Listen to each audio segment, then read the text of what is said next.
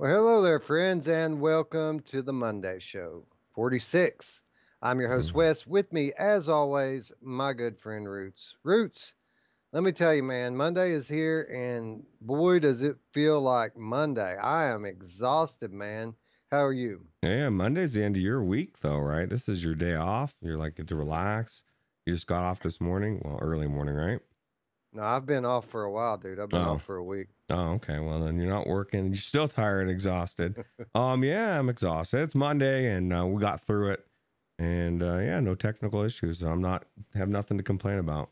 So, no, man, I was up into the wee hours of the night, chugging away at my backlog for the backlog report today, and I was going to take a nap, you know, right around noontime, and then we start to hear these rumors that the PlayStation 5 is going up for pre-order in the mid-afternoon. So I got a little bit of a nap, but not nearly as much as I would have liked because I wanted to be ready, you know? Yeah. Yeah, I hear you. Well, and I was sitting there watching as well, and nothing happened, man. I didn't pre-order. I didn't get the PlayStation Amazon locked. I figured I'll lock it into Amazon since they won't charge me until it ships. So, but no go. Something happened. I mean, all of the major retailers put up these brand new PS5 landing pages. So if you go to their websites, there's a nice, pretty display now that shows all of the games and all of the accessories and the consoles. But no pre-order, no pricing, no pre-order information, none of the stuff that this guy on Twitter had told everybody. And get this, Roots, this guy, he's a relatively unknown, and then about 6 weeks ago he tells people when the PlayStation games reveal is going to drop, and it turns out he's right about that. So now everybody believes that this guy is some credible insider. Not anymore. Right. So then he comes out and tells us that pre-orders are going to go live today. And, I mean, Forbes ran with it. IGN ran with it. All these media sources covered it like it was truth. And here we are. Everybody with credit cards in hand, but no pre-orders. Yeah, no date, no price, nothing. Zip. Nothing. We got excited for nothing, though. It was kind of exciting. Now, I have been watching Twitter like a hawk since then, and I did come across a guy who said he's got friends at GameStop who were saying that the pre-orders are going to go live Friday, but, I mean, you can take that with a grain of salt. Maybe they will, maybe they won't, but it was just some dude. It wasn't, you know, anybody with any kind of clout behind them. Mm. What do you think it's going to be, 500? I think the disc version is going to be 500. I think that the digital is going to be, you know, 450, somewhere around there. Cool. So 450, no brainer. You're getting the disc. 400. Wes has a dilemma. He has to think about it. I was ready to buy the disc version today. I was going to go ahead and just drop the extra money and not have to worry about regretting it later. You know. Yeah, yeah. It's just such a big unknown because you could. I mean, well, you won't really. Down the road, you'll never regret that $100 because once you've spent it, I mean, it just goes. You get back in the flow, and there's no, you just don't miss it. But if you can't go back and get something you can't get anymore, yeah, it kind of sucks. Well, the idea is that if I go with the digital version, that $100 I'm saving off the top, I'm spending 50 of it immediately to rebuy Astrobot, to rebuy Persistence, to rebuy Firewall, No Man's Sky. I mean, I've got a stack of games like this that I would have to rebuy. And I mean, the whole reason I'm pre-ordering the thing to begin with is so that I could play these games on a real machine, right? So, you know, half of that 100 goes out the window at least right off the bat. And I mean, if I'm just saving, again, if I'm just saving $50 or less, I'm just going to go pay for it. I mean, it's an ultra HD 4K Blu-ray. I mean, I don't have one of those anyway, so it'll be nice just to have it for that. Yeah, I'll tell you what, man. That's why I got the PlayStation. Was it 4 or 3? Yeah, I think it was 4 to begin with, originally, because I didn't have a Blu-ray, and I thought, well, I might as well just get it all in one, right? So, yeah, a lot of people use it for that too, especially PSVR owners. They like to buy those 3D Blu-rays. You know, 3D Blu-rays not the most popular thing in the world. You can often find very good movies at very reasonable prices. PD for one, if I remember correctly. Someone who likes to use their PlayStation VR to watch 3D Blu-ray. Yeah, especially on a PlayStation 5 with a 1.5 VR kit, right? So. Yeah, well, I'm hoping so anyway. Well, hopefully we'll just go ahead and get the 2. But, you know, honestly, I've been pretty bullish on the idea of a PSVR Pro coming out fairly early. But I'm not so sure because I'm not... We don't know, Roots, how much of the PlayStation VR's, you know, resolution issue is the machine instead of the headset. You know, that thing, it doesn't have the highest resolution in the world, but what it does have is RGB matrix. So it can be give you a lot more clear of a picture than you would think if you had a machine that could super sample. Well, we're getting a machine that can super sample. So that old PSVR headset might be a little bit better than we think it is when we get something with some real juice behind it. Yeah, but the only thing that's not going to be better is the tracking or, you know, the controllers. And that's the thing. That's what I want the most. Although, I mean, I do want a better screen as well. But, you know, it's nobody's complaining. Well, very rarely do you hear people say, man, this game, it just looks like crap too much. It's very rare. But you hear it all the time about the tracking, and it's just, you know, people like MameFan will never like it ever because of that. You know what I mean? So once they can get past that, then I think it's going to be a good day, Wes. Well, my biggest thing is the controllers. I need some thumbsticks, bro. That's my biggest one. I'm hoping with this new camera, which, by the way, I was prepared to pre-order the new camera today as well. I'm hoping that has a little bit wider angle on it, a little bit more volume. And if it does, you know, and they give us controllers with some thumbsticks on them, you know, that I could see being serviceable until PSVR 2 is ready. Yeah. Yeah, I agree. If they can somehow do that, which I don't even know that would be. I don't know why they haven't done that already, right? So. Right. Yeah, you'd think it would have been done a long time ago. Meow Meow the Gamer Cat says the headset can look very good. See Robinson the Journey on a Pro. Yeah, man, Astrobot Rescue Mission, it's just as clear and beautiful as any game I've ever seen in that headset. So that just goes to show you. I mean, Blood and Truth looks beautiful. And even Farpoint, a 3-year-old game at this point, still looks great on the PSVR Pro. So the headset is rather capable, and I'm really anxious to see what it's going to look like with, again, something with some real horsepower behind it. Yeah, that's a good idea, though, about getting the disc one, though, because you have so many games already you have to, like you said, replace. And you'd be waiting a while to get them all because you're not going to pay full price, right? So you'd have to get them on sale, and at least some of them. Yeah, but I mean, even... I mean, you catch Astrobot. I mean, most of them you can catch for $10 to $15 on the regular. Man, I'm just so excited. I'm so excited to see all my favorite games. Resident Evil 7, Here They Lie. I can't wait to see Here They Lie on a real machine because that game is so cool looking anyway, and so sharp looking on the Pro as it is. I can only imagine what it's going to look like on the PS5. Yeah. Yeah, good times are coming.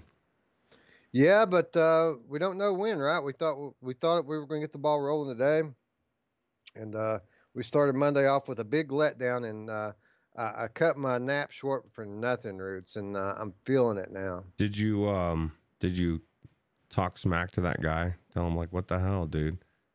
I went on there and read a bunch. I probably read 100 comments congratulating him for ruining his credibility. I wonder who he heard it from. He's probably pissed, right? You know, that somebody led him astray. And obviously, I mean, it wasn't complete bullshit because, again, you know, Target, Walmart, Amazon, Best Buy, they all put up these PS5 pages today.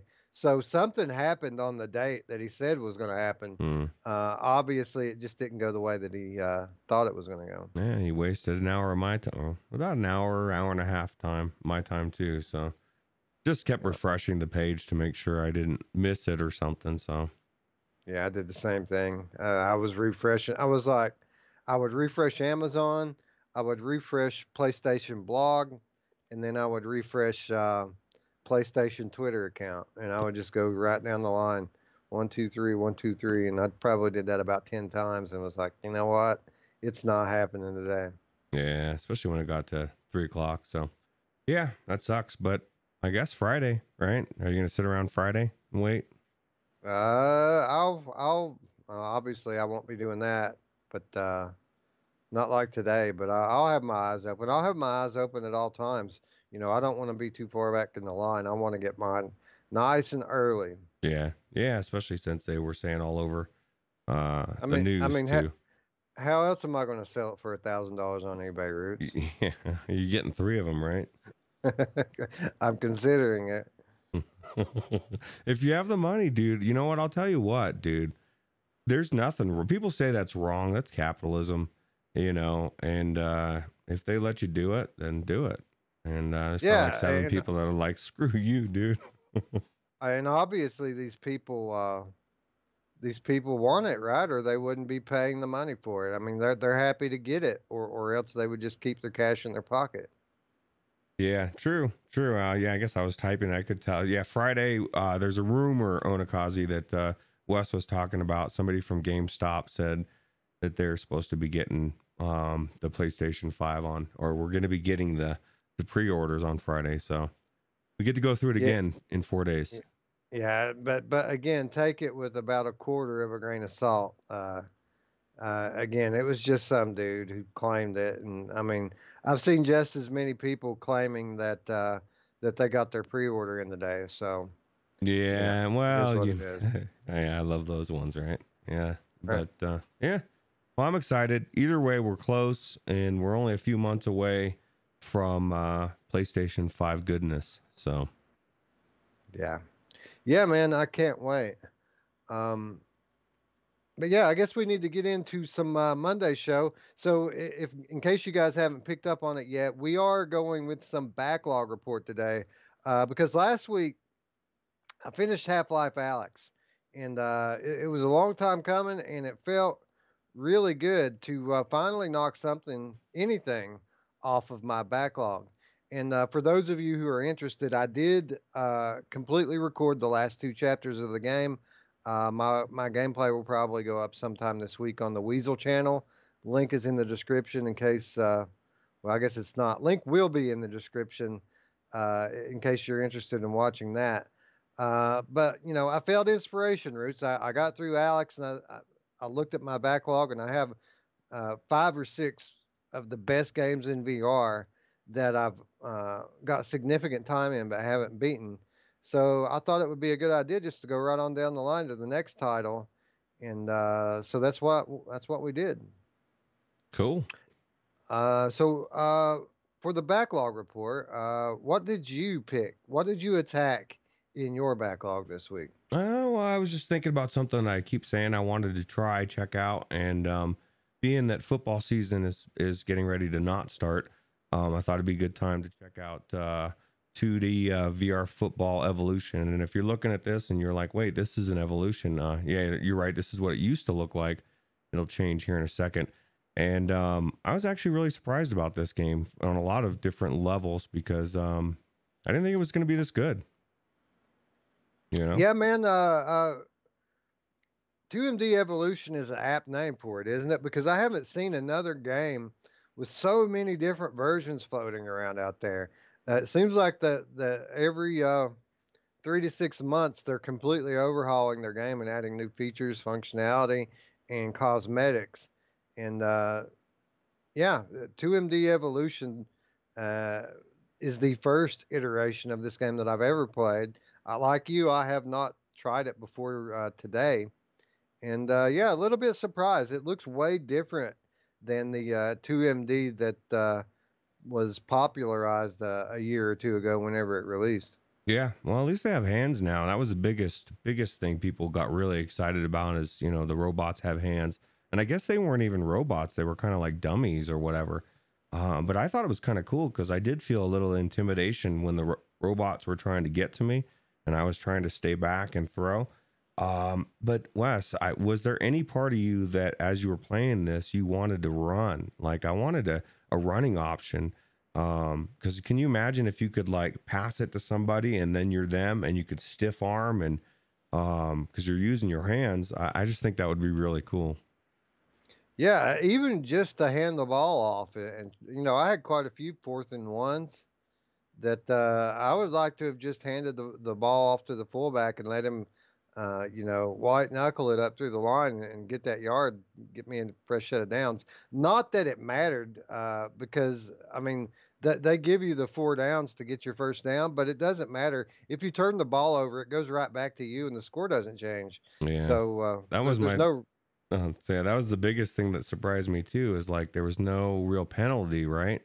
So I'm like, damn it, you know, I didn't make first down or I threw an interception and then I've got the ball again. And at first I was like, what the hell's going on here?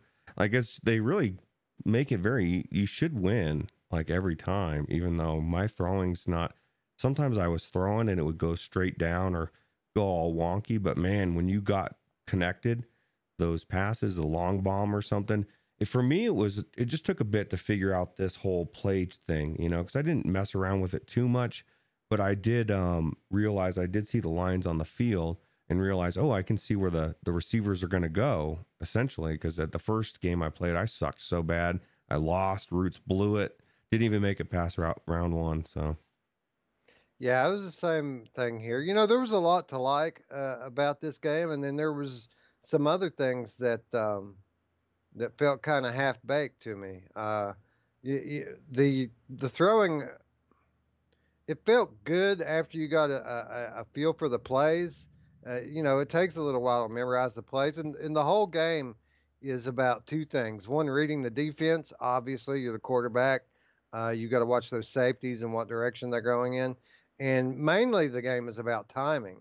You know, timing these routes right, timing your throw just right. And if you can do that, you know, all you got to do is score once, and you've got 2 minutes to do it, unlimited downs pretty much, and you'll win the round and move on to the next one. Where I felt the game could use more attention was in the throwing mechanic. That they want you to go into the options, and there's a couple of sliders. One of them sets the trajectory of the ball after you let it go, and the other one sets the throwing power.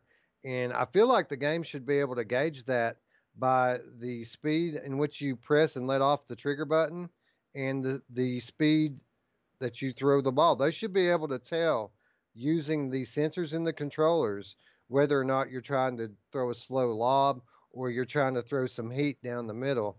But they want you to go in before each game or each throw and set those sliders up based on how you plan to throw the ball, which I felt was kind of weird. The only football game I've ever seen that actually do that. Okay, yeah. Well, I'll tell you what. Sorry, I got distracted there. Yeah, so... I didn't even hear what you said. I'm so sorry, dude. Somebody texted me. No, I was talking about how weird it was that the game didn't seem to be able to tell whether or not you wanted to throw heat down the middle or lob it. They make you go into the options and set the sliders up depending on how you want to throw the ball, which really puts you at a disadvantage because, you know, they expect you to throw the same way every time, and you know that no quarterback throws the same way in every situation. It depends on what route you're throwing to. Are you throwing quick over the middle, or are you trying to hit an out route on the sideline? I felt that was a little bit weird. Yeah, it makes me. I mean, I really understand now why I sucked so bad when I was throwing that ball, because I thought I had read something about that in the intro or in the tutorial, and then once I got out to a point where I was like, okay, well, let me try to adjust this, I couldn't find it. I don't know where it was at, or maybe I just didn't see it. But I'm not going to go into the settings every time to adjust my throw in between throws. That's really bizarre. Like, they'd be better off having like a hold down this button when you throw for a softer throw, and hold down this button for a harder throw, and that would be ghetto as hell. You know what I mean? Like, I don't know. I agree with you. They should be able to somehow tell with the velocity of your hand how fast it's going, or whatever. Because I was sometimes throwing it hard and it wasn't going. I guess it's just baffling. Yeah, it was a little weird. Now, with that said, after you learn the plays and you learn the routes, you do get better at it, and it feels great, doesn't it? To really hit one and with perfect timing and a perfect throw and go all the way down the field for a touchdown. Yeah, especially if your guy's run, like, you, because you can't really control what they're doing. I thought you were, but he's just running, and I'm just like, please don't get hit, because the guys are like right there. So yeah, it really was. I don't know. It felt kind of like a part of a football game, a solid foundation upon which a great football game could be built. Yeah, all they would have to do is add defense, add running, you know, just give it a penalty, you know, like for going down the field. Because I threw my first time, I realized that I threw an interception, and I was like, no. And then I had the ball again, and I was like, what the hell? And I looked up, and it was like 6-0. Now I do know you didn't make it to round 5, because round 5 has 13 points on the opposing team, and you said that you only need to score once, and I didn't even score that round, so it did get a little bit harder. But yeah, that's about as far as I got was round 5. What round did you get to? 3, I think. Okay. Yeah, round 3. That's as far as I made it, which I didn't play it very long. I just played it for a few minutes this evening because I knew it's the game that you picked. But I had fun with it. It was addictive, you know. I didn't really enjoy it all that much at first, but the more I played it, the better I got. And after I got pretty good at throwing, it was a lot more fun. It felt like like any good arcade game, right? It was addictive. It was one of those one more game scenarios, right? I'll just play one more, one more. I can do better this time. Especially when I got to round 5 and blew it. I didn't do one more. Because I was telling Radio Run, it's hot as hell, man. Limiting my time in VR right now. So, did you ever get in any of these situations where there was like 30 to 45 seconds left, the clock was ticking, and you just spiked the ball to stop the clock? No. What I found was weird is, like, I would throw the ball, they would complete it, get tackled, and time would stop. I mean, it didn't stop indefinitely, but it stopped for a few seconds, and then it would start again. But no, I should have spiked it one time. You know what was weird is I had 2 seconds on the clock, Wes, and I got so like befuddled that I fumbled it, and then like it stopped the clock at 1 second, and then I was able to get another throw off, and I was like, how the hell does that happen, dude? Like, no, man, you're 2 seconds, you fumble it, the game's over. So yeah, it's not obviously not a sim, but now, this person's actually running. See, you should be able to stiff arm people, man. That would be cool. Yeah, man. Yeah, that's what I feel like. I feel like 2MD Evolution needs to continue to evolve. It's a fun little arcade minigame right now.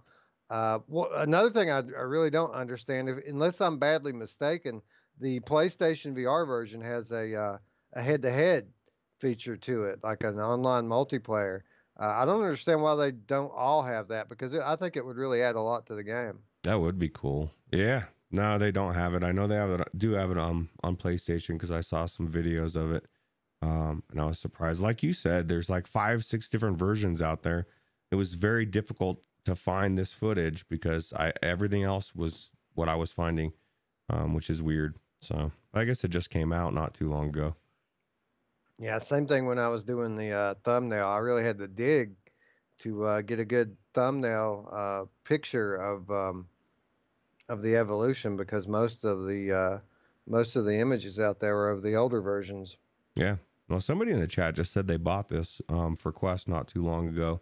It's pretty cool. So yeah, I guess it was Delirium Drew. So pretty good. Yeah, I didn't really feel like I needed to play it tetherlessly. I felt like going into the game that maybe I had made a mistake hooking up my cable instead of using virtual desktop. But I really didn't move around all that much. Did you? No, I wasn't going to be moving around. Because, I mean, my character was moving with my joystick because I was constantly trying to avoid. Now, I wasn't smart enough to watch for the safeties, Wes, but I'm not really good. Like, the whole play thing, I was like, what the hell, dude? I just want to play. I want to throw the ball. I don't want to worry about changing the play. I know there's some people out there that are such football fans. Like, that would be what they were excited about is designing these killer plays and then playing them. I don't have any killer plays, Wes, in my arsenal, unfortunately. I felt their plays were pretty good, the pre-loaded plays. Now, that said, if I were playing the head-to-head version, I would probably be a lot more likely to put the time into drawing my own plays. But it's all about knowing. It's all about knowing which button is going to put you in which play and what that play is going to do, what routes your guys are going to be running. I feel a lot of the short routes were a little too short because there's always a mess, right? The pocket's always just right there in front of you. And it seems like the short routes that they had pre-drawn, the backs always run straight into the group of linemen and linebackers when you would like them to maybe 2-3 yards a little bit more down the field before they cut across. But again, that's why they give you the ability to draw up the plays yourself. I didn't want to put that kind of time into it. Yeah. No, I changed the one play I had to in the tutorial, and that was it. So, and I was switching the things with the joystick. I didn't even know what was going on.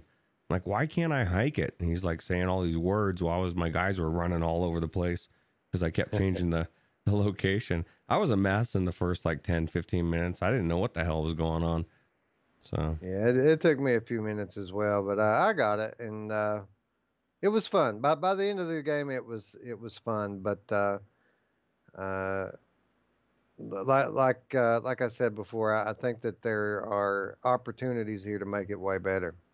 Yeah, I agree. Well, as long as they keep, evolving it, like you said, that can be a really good game. I'd love to see something like this. I mean, like even like I've said before, Blitz, just the game as it was with better graphics would be cool, But I think it's cool that they've made it look like as good as it does. And I don't know. Well, how many domes did you say you got to? There was 5 different. Each one that was kind of cool too. Is each time you went to another team, you unlocked a team you could play. And then you got to a new stadium, and the 5th stadium was pretty cool. I don't know if I was close to the end, or I don't know how many there are, but it was cool that each stadium was different. Yeah, that was cool. So yeah, I think that it was a fun arcade experience. I think if they would add a running game, extend it so that there are full quarters, right? Like full game clock, 4 quarters. And add some kind of a defensive gameplay to it. Like say, and when you're not the quarterback, you're the free safety, right? You're the last guy back on the field, and watching the whole play take place in front of you, and you're the last line of defense to keep the other side from scoring. I mean, you could run with the thumbstick, and it just auto tackle whenever you make contact. I think that those 3 things there would be enough to make it twice as fun as it is right now. Yeah, I agree. I think it'd be even though it's a good game. Now, what is it? Do you know what the cost is? Oh, it's always cheap, dude. I think it retails around $13 to $15, but you can get it for $10 or less on the regular. It goes on sale constantly. Meow Meow the Gamer Cat says being the ball would be interesting in VR. Just don't call it the ball cam. Right. Be the ball, Roots. Yes. Be the ball. Be the ball. All right. So yeah, 2MD Football Evolution, definitely worth the price tag, worth my time. It definitely gets better as you go. I would really like to try it out on PlayStation VR, to be quite honest, because I feel like that multiplayer would add a lot to it. Yeah, I agree. I think it'd be a lot more fun. You could play against your family. That'd be cool. Yeah. Yeah. That right. And and I've got, you know, the two systems here. I would only really need to get one copy. You know, I might even have it. I was thinking I had this game that I owned it, not just had it in our shared library, but I couldn't find it on either of the PC stores. Maybe it's PlayStation VR is the platform that I have it. I might have it, Roots. That'd be cool. Yeah, check it out, dude. Yeah, I will. I'll be going back in the PlayStation here soon to pick Iron Man back up anyway, so... Onakazi says $10. It was during the Steam sale, so I'm not sure what it normally costs, but yeah, it goes on sale all the time, and it's worth $10 in my opinion. Yeah, I agree. Anyway, so check it out if you're a football fan. It's the best we've got right now, right? And it does in many ways make you feel like you're a quarterback. And let's be honest, if you're a football fan and a VR enthusiast, it was one of the first things that you thought of when you discovered VR, was how cool it would be to be the quarterback, you know, reading the defenses and making the throws. And this game does that. Yeah, I'd say it's the best sports game in VR. You know, I mean, out of the different genres, this is the only one that's the closest to an actual game. You know, you actually get to be in there, you know, so. Yeah, yeah, yeah. I mean, a lot of games... it feels weird to hold the ball, especially basketball games. I don't know why no one has been able to allow you to put two hands on a basketball and shoot. Every basketball game I've played has been one-handed, and it just doesn't make any sense to me. Yeah, except for the Oculus Home. You got your... Well, no, I don't know. Maybe you don't do two. You just do one. You're right. Yeah. Yeah. It's weird, isn't it? That is weird. I mean, it wouldn't take much for them to just have the mechanic that your hand touches the ball. It wouldn't have to affect the trajectory of the ball at all, just so that it feels right by holding it with two hands. Yeah, absolutely. Yeah. Anyway, as I mentioned before, I finished Half-Life Alyx last week, one of the best games in VR, and that inspired me to further attack my backlog. And looking over my backlog, I couldn't find a better candidate to pick back up than The Walking Dead: Saints and Sinners. Roots, this is an odd case, this game, Saints and Sinners, because I've got some real time in it, but all of my time's right at the front of the game, because I played the first few days of it like three different times, because I played it once as just a normal playthrough. Then I played it again as the evil weasel for our video that we made, our good versus evil video. And then I got it on PlayStation and played it again through those first few days. But I never really picked it back up and went any further with it. And man, as much as I love this game, it was way better than I even thought it was. This last couple of days, I've been marathoning it. And, man, this is a good game. Yeah, I saw some of the achievements you got, and I was like, wow, he's got a lot. He's getting pretty far into this thing.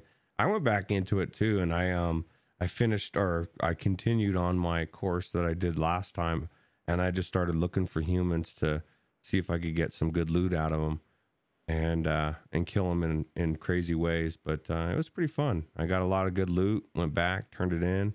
I'm on day 5 on my new playthrough. But I was just telling my son, I need to finish this game, because I technically did, but like I've said before, I made a mistake at the end and did something I shouldn't have done by accident, and then things happened I didn't like, and I was like, I can't leave it like this, so I turned it off, and I haven't gone back in. So I'm going to finish it the way it needs to be finished, and yeah, it's crazy. Yeah, the good thing about it is you can go to the load from save option and pick it back up at any point in the story. So if there's something that you did that you didn't particularly care for, you can just go back and redo it. Yeah, I'm definitely doing that, because I didn't like it at all. Yeah. So I'm curious. I talked to you earlier on in the game, and from what I can tell, at least at this point, there are two main narratives that that are going on simultaneously, right? There's the guy who's stuck in the bunker, and then there's Mae Benoit. And when I talked to you early on in the early days of the game, you told me that you never met Mae Benoit. Is that still the case? I must have, because I think I know who. Isn't that the chick that leaves you stuff, or no? Yeah. Yeah. Yeah, no, I've met her, I'm pretty sure, by now. Did you meet her? I found it interesting because I met her fairly early on in the game, face to face with her. I must not have known exactly who you were talking about or something. I found it curious that, dude, I could have killed her. I could have taken her head right then and there, and I would have been a hero, because the tower, I mean, she's like enemy number one to the tower. It makes me wonder, had Evil Weasel been the one sitting there talking to her, how different might this game go? Well, I'm pretty sure from everything that I've done in this game, you could have killed her. So just because everything, I mean, everybody's, even the guy in the intro or the tutorial is suspect to be killed, you know? Yeah. Yeah. I haven't had any issues killing anybody. It's actually a lot of fun. And I'll tell you, you know, the game has really surprised me in this last couple of days. Because again, you know, I had one idea about it when it was just the first couple of spots that I had visited, but this map is a lot bigger than even I thought. There's a lot of different places you can go and a lot of different buildings that you can explore. And even though, of course, we'd all love to physically travel instead of fast travel, and of course, we'd all love to be able to scavenge and loot every building.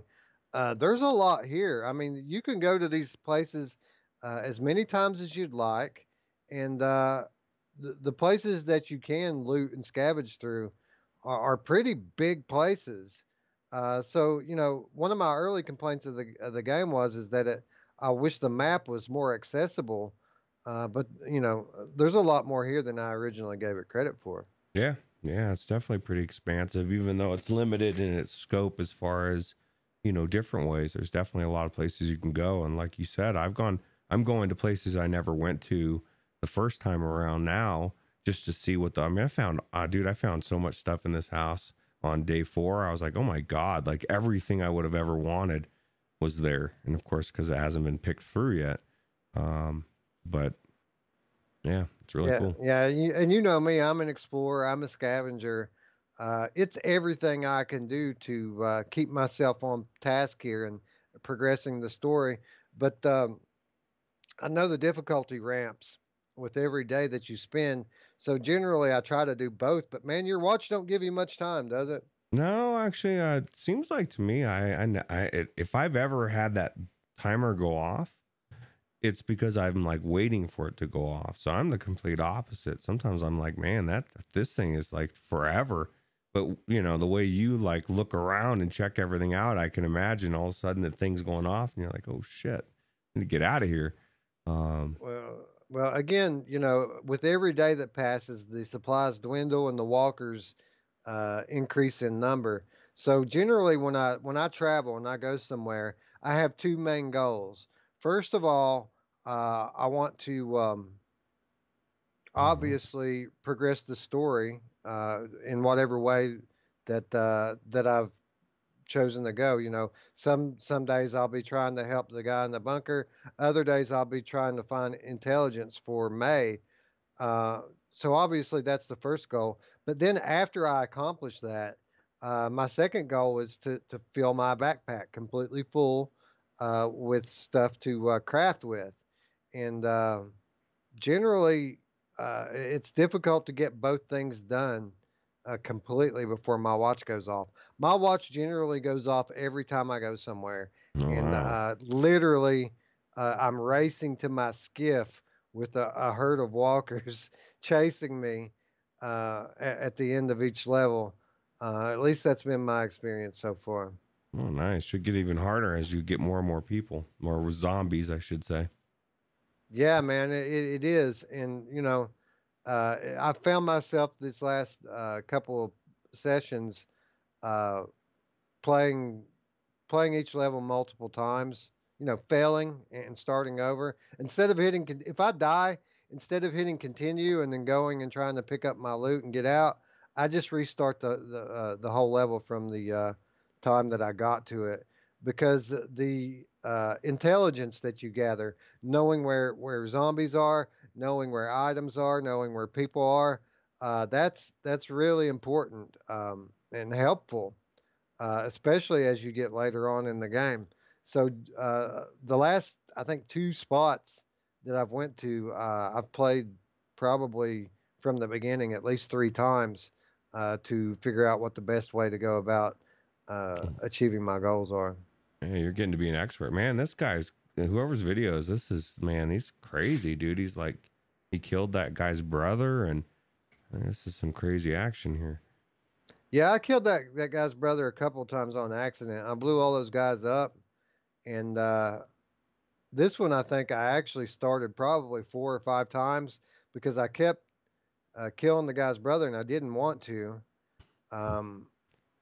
And then eventually I got tired. I didn't want to play anymore, but I wanted to beat the level and get that pump before I stopped playing. So my last playthrough, my definitive playthrough, I just reverted back to Evil Weasel, and I just demolished the tower in this first house. And I didn't even go to the second house where that guy's brother was. I just killed all these people, completely looted their house, and went back to the skiff.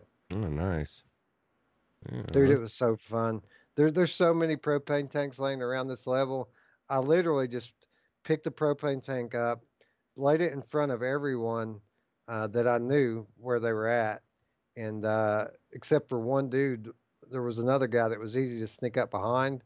So I started off by stabbing that dude in the head, and then I just went right down the line, blowing up everybody else.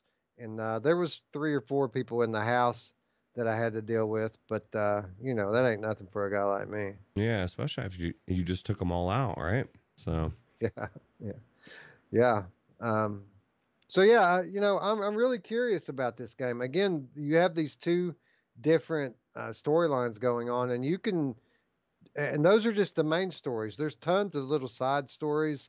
I just got to the one that you were telling me about the lovers. I'll just say that.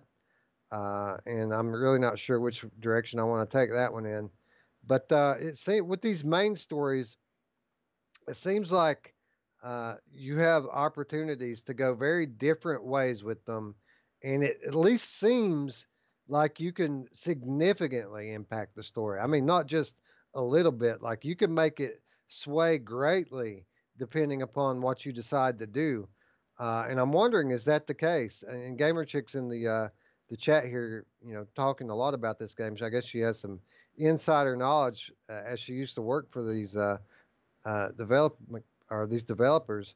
I'd be curious, Gamer Chick, is it as is the story as variable as it seems? Like, if I were to take May Benoit's head to the tower, is that going to greatly change my trajectory? If I let that guy drown in the bunker, is it greatly going to change the game, or is it just going to be like Defector and just kind of put you on a slightly different path to the same end?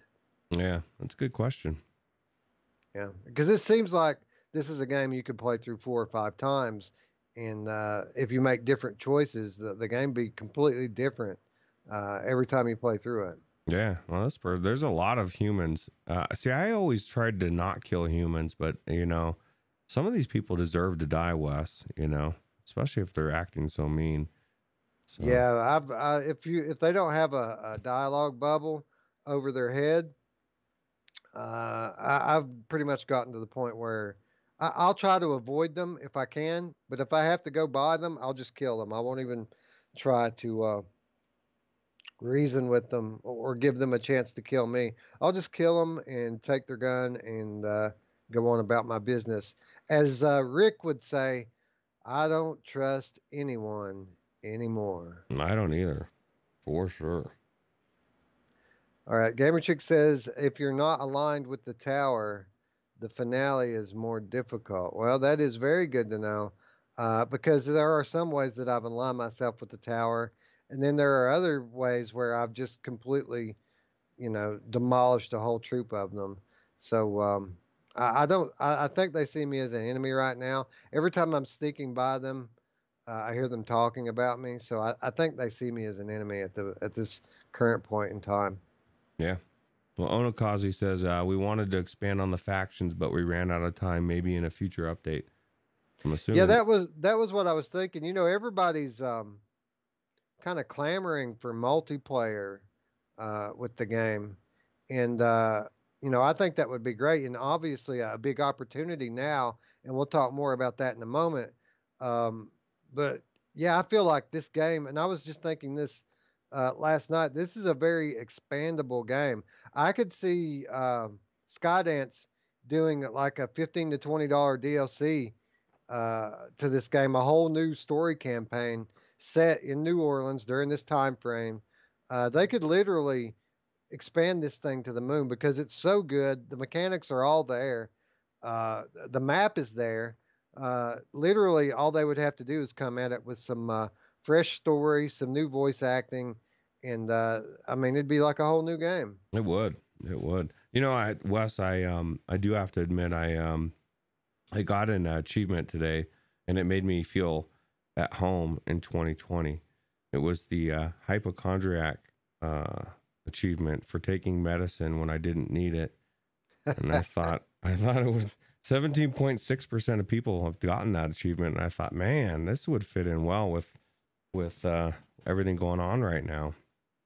But yeah, I don't think I've got that one. I tend to not, you know, I tend to be conservative with my stuff, but I do. I always like to, before I go to bed, fill my meters back up. So I'll take whatever medicine I have, bandages, I'll eat, I'll get my meters all the way back up. Basically, I'll progress every aspect of my character and my crafting, everything. I'll progress it as far as I can, and then I'll go to bed. So when I pick it back up, I'm ready to go. I don't have to pick my weapons or whatever. I can just hit the ground running. Yeah. Do you think you'll be an alcoholic by day 30? I was wondering that myself. I was like, dude, you're forcing. It's like the only way you can go to sleep. You got to drink the flask, you know, and drink yourself to sleep. Yeah. Well, I imagine that was probably pretty realistic, but I mean, this dude, it's not like he's hiding. How could you ever sleep in that kind of a situation? You know, it's like, he's screaming, rob me, right? Yeah, you better hope that you would have multiple people with you. That's when you would need more people, because somebody has to be awake at all times, realistically. If you're by yourself, you're only going to last so long before you wake up to somebody with a knife in your face. Yeah, how good would a co-op campaign be in this game when you had your friends in it, progressing it again through a story campaign? But you have a real group, right? You have like it would be if it were the apocalypse. You have somebody watching your back. You have somebody to go on supply runs with you. Yeah, that'd be great, wouldn't it? That'd be really cool. That'd be awesome. Let me ask you this: I just unlocked the, or I guess discovered the ability to tune in to channel 47 and get tips about supply runs. From the tower communication channel. I haven't found my first cache yet. I'm wondering, is there anything, any kind of indicator to tell me that I found it? You know, if you're looking for a story item, it glows purple. You know that that's what you're looking for and that you found it. When I find one of these caches, whether it be a medicine cache or a food stash, does that have any kind of glowing thing or anything to let me know I found it? Or will it just be a bunch of stuff, and I have to assume that that's it? That's a good question, because I never found a cache. You know, I went once or twice. I need to go do... See, that's what I'm trying to do with this next playthrough, is do stuff that I didn't do the first time around, and I didn't want to go on supply runs, but I didn't unlock much of anything. I want to unlock that whole thing. You know what I mean? And so if I want to do that without using some kind of a code or something, I need to actually... get on it, Wes. And I never found, I found one of those things, but it was breaking like that right off the bat. It'd be pretty cool to Wolverine it up, you know? And Gamer Chick says it does not glow. So I guess it'll just be obvious that there's going to be enough stuff that it's just going to be obvious that I found it. Yeah, because like, assume. Don't they tell you like the supplies, what type of supplies you're looking for, like ammo or whatever it is that they're giving? Sometimes okay. They do, but other ones are, they just say, I mean, obviously there's a medicine one, there's a food one, but the other one I think is just general supplies. Okay. Yeah. It looks like a Foot Locker, soldier style, and there's a symbol in white on the inside of the lid. Oh, nice. All right. Awesome. You see, that's helpful information. And normally I wouldn't ask for any kind of hint like that. But again, these maps are big, and you don't have much time to find this stuff. So, it'd be nice to know it when they don't give you any clue to where it's at. They just say, okay, in this spot, there's this kind of a cache, and you've got that whole map to search for. And again, I don't like to just go on runs just scavenging. I'm also trying to progress the story when I'm in there. So it's kind of difficult to look for one of these things. So that's kind of why I swallowed my pride and asked for the hint there. Yeah, I can't imagine trying to do it all in one shot. Maybe that's why I don't run out of time, because I'm not trying to do everything at the same time. It's like I am moving pretty quick, but this is different game style, right? Yeah, it's hard not to just scavenge for a guy like me who loves that kind of gameplay anyway. I have been considering just taking 2 days just to scavenge, because I have a pretty good idea of where some good stuff is at. And I found some good stuff too, some stuff that has made my life way easier. For example, I found a recipe to make beignets, and it's a way better food than that Nutria stew is that they start you off with. Mm-hmm. Not only does it fill your health or your stamina bar up significantly more, but for a limited amount of time, it actually speeds up your regeneration of stamina. So if you get tired, you recuperate a lot faster. So say you're out in the town and the watch does go off and the bells start ringing, and you know you're going to have to run for it. You can eat that thing. Your stamina bar will fill all the way up. And as you're running, you can stop and take shorter breaks, and it'll fill up a lot faster. Hmm. I also found a recipe for the... 45 revolver. That was very helpful to have a strong, powerful handgun like that early on in the game. I mean, this was one of the guns that's on the bottom of the weapons crafting list. Okay. And I've got it right here toward the beginning of the game. That's very helpful. It's not fair. You got all the good stuff. Gamer Chick said that those caches are randomized as well, so she can't even help tell you where they're at. So that's kind of cool, right? Yeah, that's one of the things I really like about this game is all of the items are randomized. You can't really count on anything other than story items, things that you're looking for to progress the narrative. Everything else is randomized. So you might find a gun here at one point, and the next playthrough you'll come through and there'll be a book or a piece of wood. So many different types of things you can find. And it's all different every time. And I thought that was really cool. Did you ever use that box there for inventory stuff? Because I don't know, man. I thought it was for weapons, or I never used it for anything, dude. And I'm looking at all sorts of crap in there. It's a nice little storage box. It's all organized. What the hell is Roots doing, man? Like, yeah, I've been filling that box up with components that I know I'm going to be able to use later to make explosive devices. So you have those little robots with the egg timers, and they walk, and then they blow up when they draw enemies around. You can make those. You can find the robot, you can find the egg timers, but I'm assuming that I have to find a recipe to learn how to make them, because I can't make them right now. So I've just been stockpiling that stuff. When I find it, like an egg timer or a robot, I throw it in that crate. And I've got quite a bit of that stuff right now. I just don't know how I played that long without realizing that I'm supposed. I thought at first I thought it was for weapon pieces or something, broken weapon pieces, and then I thought, screw that, I'm scrapping this crap. and then I just ignored it. So I think it's cool, man. I got a chest. It's inventory. It's going to be organized. It's going to be cool. Yeah. Yeah. I see myself pushing the limits in this game of, you know, how long you can play it before it just gets too hard to do anything. I imagine pretty soon I'm going to take a few days and just scavenge with it. A few days on the game, not in real life, obviously. Well, I'll tell you what, Wes, I'm finding, because on this playthrough, like I said, I went to different areas that I didn't go to before, and scavenged them, and I found a lot of good stuff in the beginning days, and it tells you every single day. It's like throwing it in your face. There's less stuff out there. Everything's dwindling, you know. There's more walkers. And so I would imagine if you wait too long, you're going to go out there and scavenge, and you might not find very good stuff. It might be stuff that's, you know, picked through, I guess.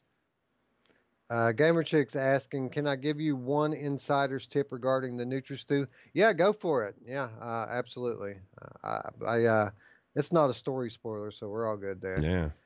Let me ask you, Roots, now that you mentioned it, I found a lot of good scavenging in the Ward, and the Ward is the place where you go to get the second intelligence drop for May. Mm-hmm. Now there's a lot of, like, I don't know, I guess former industrial buildings or office buildings with a lot of good stuff in it there, even on day 8, day 9, still a lot of good stuff in there.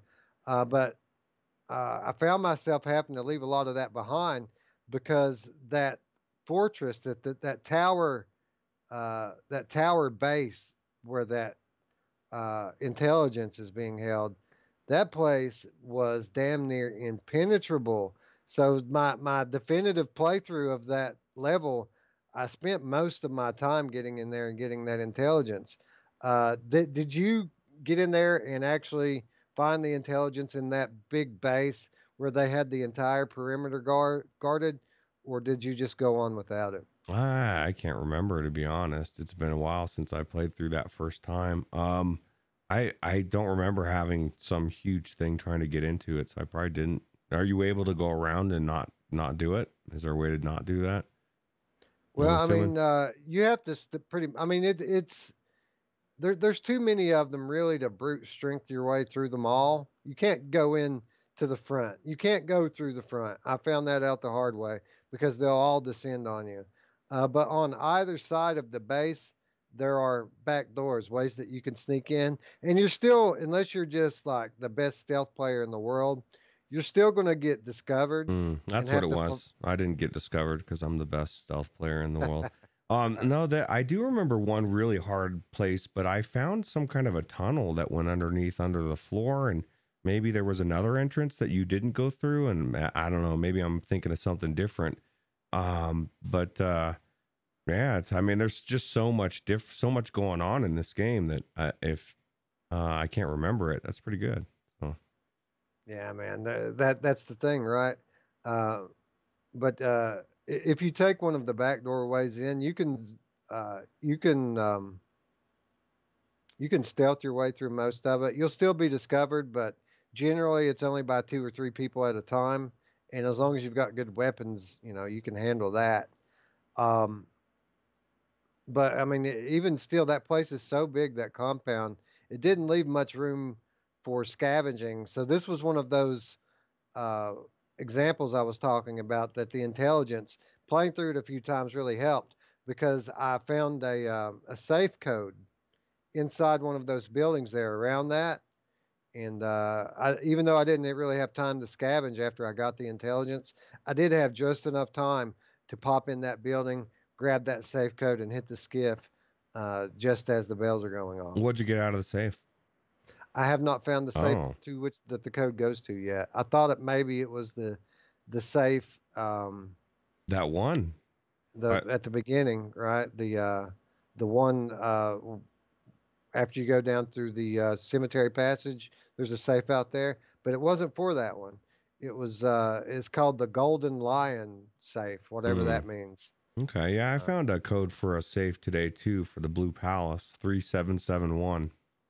I don't know why I remember that. Well, that's something cool too about this game is that the save codes, every time that you load the game, they change. So you can't memorize them and use them later.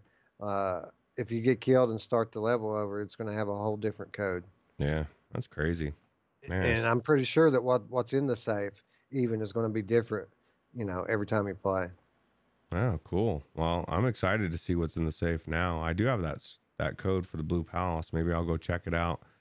Hopefully it'll be something like you can't get anywhere else, right? Like, I did the Blue Palace safe yesterday, and it was something significant, very significant. Oh, okay. Maybe it was one of those recipes. Let's do it. Yeah, there was one of those in there, but sweet. That wasn't the only thing that was in there. Phil Yarn says his index is so comfortable. That's awesome. As someone who is using the Quest as a daily driver, I'm glad to hear Phil saying that. Yeah, yeah, for sure. That's cool. Looks like Mark's in the house too. What's up, Mepper? Thanks for coming by, buddy. Glad you were able to catch the FedEx guy this time, Phil. Yeah, yeah, no kidding. I bet he was on guard duty all day, huh? Yeah, I would have gave the FedEx guy a talking to. Like, you left too early. You didn't wait. No, I'm just kidding. I don't care. I just gotta grab my index, go back in, hook it up, I mean, right in there. He's just lucky he got it. You know, half the time these guys lose your package, right? Yeah, there was a lot of that, right? When it was first coming out. That's so crazy. All of a sudden, and like, I saw the guy. He didn't even come. He'd like walk up and put the thing and run back real quick. It's crazy. Yeah, yeah, his clothes on this time. He said he had him hold it for pickup. A smart man. Yeah, that's what I would do. I don't have it on live chat. I have it on top chat. Let me change this. Somebody warned us last time. They didn't warn me today. Live chat. Okay. Gamer Chick coming through with the pro tips. If you're high on protein and need sugar to upgrade the table, scrap the NutriStew after you craft it. It will give you +3 sugar and requires no sugar to make. Well, I'll tell you what situation that would come in handy for. And I haven't found myself low on really any of the food stuff yet. Generally, the food stuff's pretty easy to find, at least so far. But it would come in handy because I think those beignets that I was talking about, I think those do require sugar. Mm. So if you needed to craft one of those, and you know, you can just swap it out like that. That's cool. Yeah, that's what I've been doing, like with my weapons and stuff, like my melee weapons. I'll use them down until they get red, and instead of using them until they break, I'll put them in my backpack, bring them back, and then scrap them for supplies. Yeah, that's what I do too. Smart man. But you're using your inventory, and I'm not, so that's a lot smarter. All right. I will now, man. I'm gonna fill that sucker up, dude. I'm gonna have Twinkies in there. I'm gonna have everything, all sorts of junk food. Well, use the tracker, you know. Yeah, that's true. It's, isn't it even like you can on your watch or somewhere in your book, right? It tells you what you have. Yeah. That's, okay. Yeah, well, if you're tracking an item, what'll happen is the components that you need to craft that item. Anytime you pick something up that has one of those components, you'll have a little star beside of it to let you know this is something you need. And you just throw it in your backpack. Okay. Yeah, no, I never did that. And I was Gamer Chick saying that basically veteran play is to not eat the sugary stuff. You know, you save it. Because I really, once I figured out that or was able to get the stew, I don't eat the crap. Because, you know, you eat that Pop-Tart. It feels good for a couple minutes. And then your stamina goes down. And that's not good, man. Isn't it your stamina that it affects? Or yeah, something. If you eat food that you're fine, it makes you sick. Yeah, it's not good. And for medicine's much harder to come by in the game than food. So literally, I pretty much don't eat anything that I don't craft myself, unless I just have to, and I haven't really had to. That's so I collect a lot of food items early in the game, so that I could stock up my components and make food whenever I need it. And I'm glad I did because again. I've pretty much needed every bit of the medicine that I found without eating bad food. I've still needed that medicine to keep my my bottom bar full. Yeah, so. Well, and if you don't, man, try running around with it not full. It's not a good idea, man. She says Pop-Tarts so good. Yeah, I agree with you, but they're always just laying out on the ground. Not even in a wrapper. There's Pop-Tarts everywhere. This... like in the bathroom floor, you'll find a Pop-Tart. This is the apocalypse, Wes, and Wes is worried about the food being dirty. You're lucky you're eating, boy. Hey, man, I'll just wait till I get home and make some nice nutria stew. Yeah, yeah, that sounds good, man. No, I think this game's phenomenal. I was glad you picked it for your backlog so I could go back in. It reinvigorated my wanting to go back in and do a just a different playthrough, play it a different style, you know. First time Roots, I was afraid to kill people, and this time I'm just, I don't trust anybody, everybody I could come across. Once I figure out, like the Quest people especially, man, because you can kill them and take their stuff, you know, and that's cool.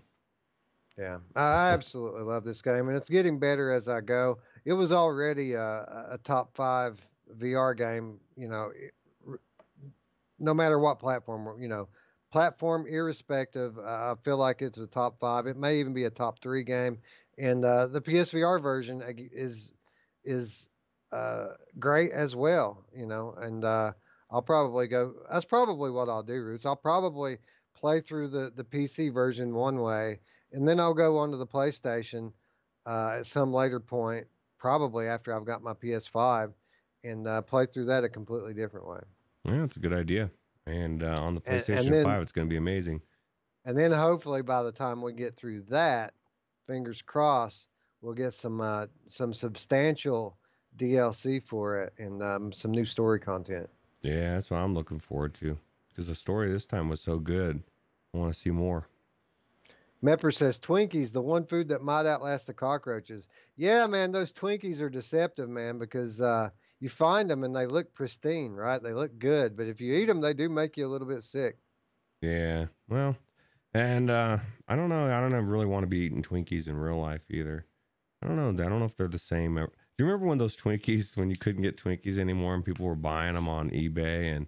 And I mean, that's so stupid. I don't know, man. We're losing it, dude. We lost it. I should have...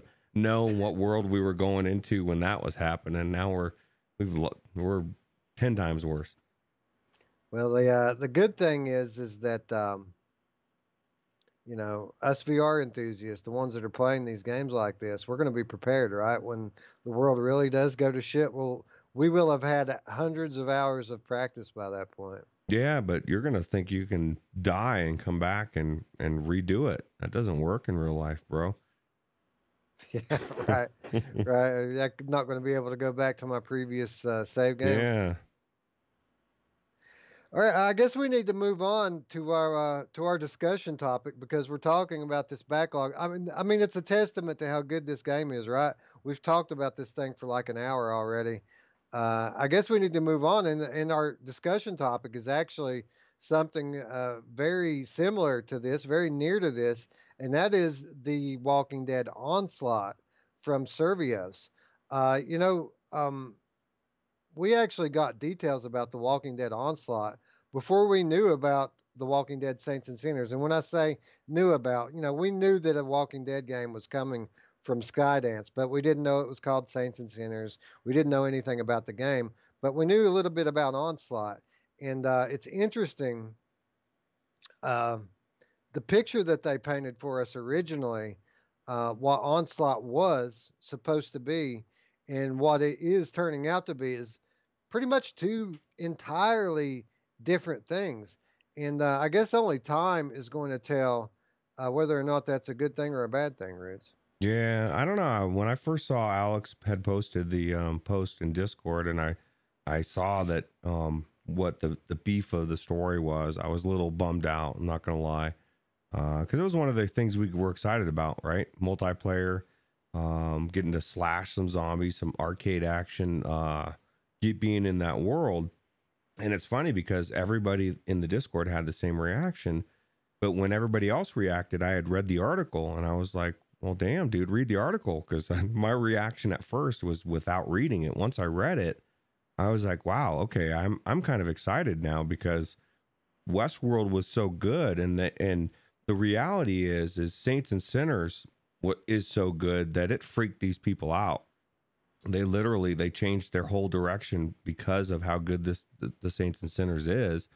And they knew that the bar was raised, and they decided to focus on the story and what they can deliver that Saints and Sinners can't deliver, which is the Walking Dead TV series, and doing what they did with Westworld so well, which is making you feel like you're in that episode. And when I read that quote from that guy, I don't know, I say that guy because I don't have the article up, but he literally, that's what he said. For the last year, that has been their focus, has been literally to make it feel like you were dropped into the middle of a Walking Dead episode.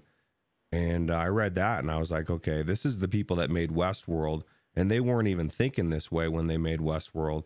How much more can they do with the Onslaught? I get goosebumps. I think it's going to be a really good game.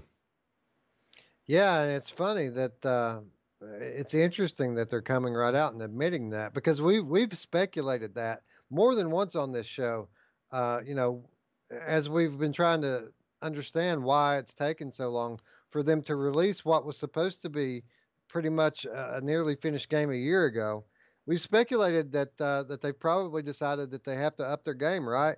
Because Saints and Sinners was so good, and Skydance knocked it out of the park so much that Survios knows that if they're going to bring another Walking Dead title to the market, that they better have their P's and Q's in order, right? And it's funny that they've come right out and pretty much said that, you know, that after Saints and Sinners was released, they had to focus on delivering a quality product. And I think it's interesting that that he's saying that that they're focusing on the television show and representing that universe as a way of differentiating their game, because what they've done is they've went from having a very different gameplay style to now what's going to be a much more similar game to the Skydance game. Yeah, it is. It's just weird. It's a weird thing. I mean, I get it. Because like I said, they freaked them out. But like I said, I don't know why they had to go get rid of the co-op, but I guess that was just something that fell to the side or something. I don't know. That's weird. It must take a lot of resources to develop a great co-op game, because that is the really probably the most underutilized gameplay feature in VR right now. I mean, one of the top guys at Archiac the other day did a little Twitter poll asking people, hey, what kind of game do you want? If we were making anything, what would you like? And I came right out and said it. I want a story-based co-op campaign. I want to be able to play through a story, be able to fight my way out of tough situations, and I want to be able to bring a friend with me when I do it. There aren't enough of those games. And that was one of the things I was initially most excited about with the Walking Dead Onslaught, was that it was kind of the antithesis of what the Skydance game was, right? The Skydance game being a very single-player, story-driven experience, and the Onslaught game being an arcade-style, action-based experience that you can party up with friends, and still story-based, you know, but a little bit faster, right? A little bit more arcade-style, action-based gameplay.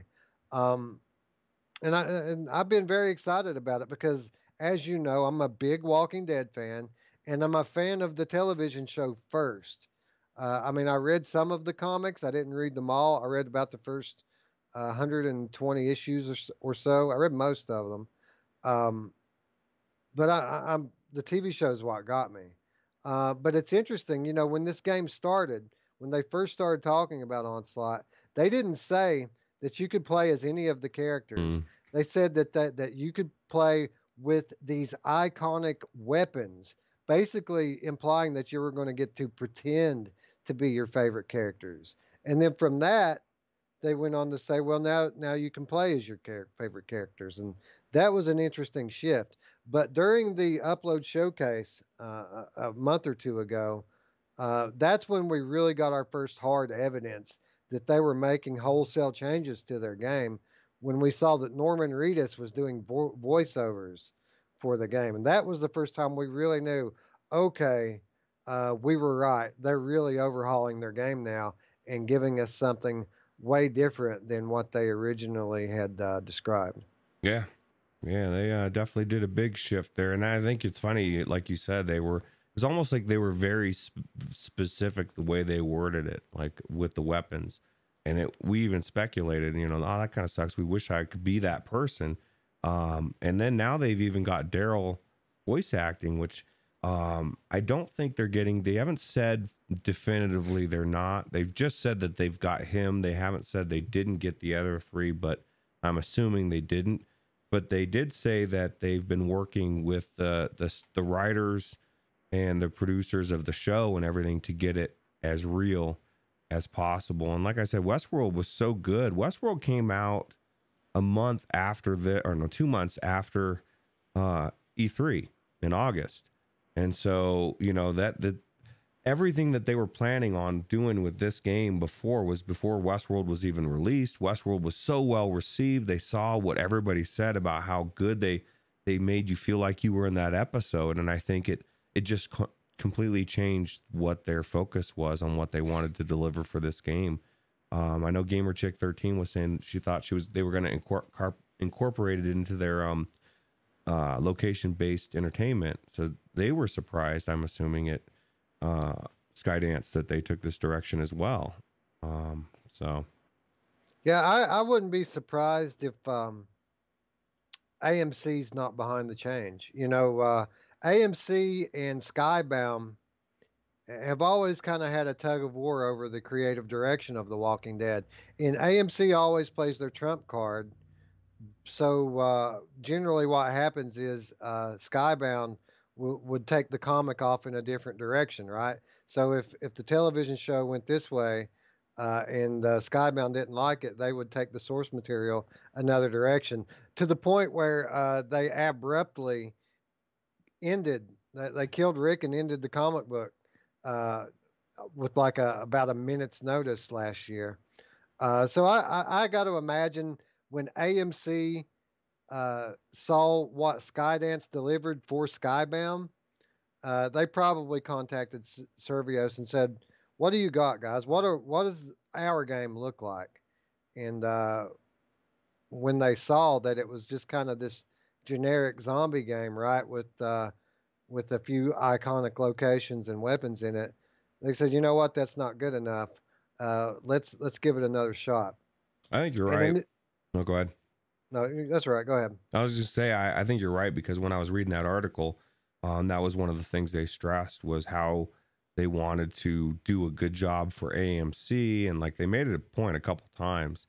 So I think it is very likely that that they're making a shift, which is good. I mean, we want the game. I mean, we've had this big delay, so who knows what the hell they've been doing with this for the last year or so. I'm excited. And initially, I was kind of upset, because I didn't just learn today that this co-op was gone. It was about a week, 10 days ago, that the co-op feature mysteriously disappeared from the Onslaught Steam page. Mm. And that was kind of odd. Really, it was today that I started feeling a little bit better about it as I read through that interview, because I realized even though we're not getting co-op, which again is something that I feel we need a lot more of in VR, you know me, I'm the story-driven single-player narrative guy. You know, I like to be told a story, and I like to live a story in VR. So if they're going to keep the innovations that they've made with the melee combat, you know, the progressive dismemberment they call it, if they're going to keep that action gameplay and put a canon AMC Walking Dead story, and this is a canon story. It's based around Daryl. It's set during that time jump. There was a time jump between the end of season 8 and the start of season 9, and this is when this story is supposed to take place. It's based around Daryl Dixon, voice acted out by Norman Reedus, and it's during this time period where the survivors have just defeated the Saviors. Negan's in prison, and Rick and Daryl are butting heads about the direction of the community. Should they kill the rest of the Saviors and leave them in the dirt like Daryl wants, or Should they make peace and try to all get along and pave the road to the future together, which is what Rick wants. So at least to some extent, that conflict is going to play into this story, because they mentioned during that interview that there's at least one scene where you're Rick talking to Daryl about these sorts of things. Yeah, yeah. You guys, it says you go back to the, you get to go back to the campfire every so often, and you're Rick talking to Daryl to fill in pieces, right? So I thought that was kind of cool too. So I'm hoping they have Rick's voices or all the voices, but I think you can play as all four. But I'm not. I thought that's what it said, but I know that I get to be Daryl, and that was my hope. That was my dream, is that I could be Daryl. So. Yeah, you can be Daryl, you can be Carol, you can be Michonne, and there was one other that you can be. Maybe it was Rick. It was Rick. So yeah. Who's going to be Carol? Like, I'm not, I mean, good character. Hey, I am not going to, she bakes cookies, dude. Dude, she bakes cookies to fool people. She's a badass. She's probably the biggest badass on the show. She is a badass, but I don't know. I'm not going to be Carol. I'm just not going to. I think I'd be Rick. Rick, maybe Michonne, because she's got that badass sword, and then Daryl. I don't know. I guess Carol's got the regular gun. I don't know. Carol has whatever she can muster up. She's the one who saves the day. The show would have been over with in like season 4 if it weren't for Carol saving their ass repeatedly. Yeah, that's true. That's very true. Yeah, what a good series that was in the first several. Anyway, as sad as I am to see the co-op feature go, I feel like we're getting a better game in the end here. I feel like, for my personal taste, obviously, if I could pick any kind of game, it would be a story-driven narrative that I could have the option of bringing a friend along with me. But if I have to choose between a story-driven single-player game or a co-op arcade-style game, I'm going to take the story-driven game every time, and especially if it's something that's set in probably my favorite television show ever, and told by Survios. And as you said, we can see what they're capable of doing with the Westworld game, because that was like stepping into an episode of Westworld. So I got to imagine that this is going to be like stepping into an episode of The Walking Dead, and you know, for me, that's perfect. That's exactly what I want. Well, let me ask you the real question here, Wes. Should the Savior State be left alive or not? What do you think? Should they just kill their asses? Because I'm with Daryl, man. I mean, I want peace, but I don't trust him, dude. Well, for the most part, Daryl was proven right. Spoiler alert. Spoiler alert. Daryl was proven right. Most of the Saviors turned out to be assholes. The assholes that we knew that they were. And Carol burned them alive. Again, Carol's a badass. But that said, there are a few members of the community of Alexandria, of all the communities, Alexandria, Hilltop, the Kingdom. Well, the Kingdom when it was still a thing. There are members of all of those communities that are former saviors, you know, important members of the community. And Negan himself even turned out not to be half bad. So, you know, if it weren't for Rick and his philosophy, we wouldn't have those people left alive. And again, in the post-apocalyptic world, people are a resource, right? They're the most important resource. Somewhere in the middle. That's what you got to do. Some people live, some people die. Yeah, exactly. And I mean, that's what makes these post-apocalyptic games so awesome, and they've gotten great over the last years with Fallout, with The Last of Us. They're so realistic, or at least they're realistic to the point of what you think that the world would be like, you know, 20 or 30 years after some devastating event. And it's literally my favorite type of genre, not only in games, but in television and movies as well. That's why I was so heartbroken about the narrative choices in The Last of Us 2, because that world is so beautiful and so explorable. And I so want to one day be able to put my headset on and dive into that world. But yeah, I'm just rambling at this point. So you're not going to do it? Last of Us 2. Again, I'll play that when it's free with PlayStation Plus. Hmm. But I don't feel like it's worth your money. Yeah. Reward them with my money for the choices that they made. And just so you all know, it has nothing to do with the social stuff in it. It has nothing to do with any of that. It comes. I'm not going to make this the Last of Us 2 episode. You guys know my thoughts on it. Hit me up in the Discord if you'd like me to once again elaborate. But yeah, I think I've said my piece on that more than once. Yeah, yeah, very true. Anyway, I think that's going to wrap us up here, Roots. You know, I felt like it was everything just kind of fell in place today because I was looking for a topic for the show. I've been playing a lot of The Walking Dead: Saints and Sinners lately, and then Onslaught. You know, we got more information about Onslaught today than we've gotten in 6 months. So everything just kind of lined up, and I feel like the show went as well as we could have expected it to go. Yeah, I agree. For sure. All right. So with that said, if any of you are new to the channel, please help support us by subscribing and clicking the notification bell to stay up with all of our content here on the Virtual Strangers channel. And with that said, I want to go ahead and give you guys a heads up. I'm going to be releasing a gameplay probably tonight, maybe tomorrow. We've got access to In Death Unchained on the Oculus Quest, and I'm really digging it so far, so I think I'm going to make a video and put it up. So look for that over the next day or two. Again, for those of you who would like to join the conversation shortly after this video goes up, you'll be able to find an invitation to our Discord in the description down below. If you want to go ahead and join, all of those links are in all of our videos. So just click on an older video and you'll see the links there. And what else, Roots? Patreon. For those of you who would like to do a little bit more to support our community and help us grow, for as little as $3 per month, you can gain access to our weekly show notes as well as The Money Show, which is a growing, evolving program, which is getting better every time we do it. Money Show 3 just went out the other day, and it was really awesome. You know who else likes the Money Show? My mom! Well, you know, my mom loves anything to do with the cash flow, right? Oh, yeah. She loves that cash flow. Who doesn't, though? Yeah, well, we all do, right? Yeah. Anyway, with that said, friends, I'd like to thank you once again for watching. And for Roots, I'm Wes. We'll see you tomorrow, friends.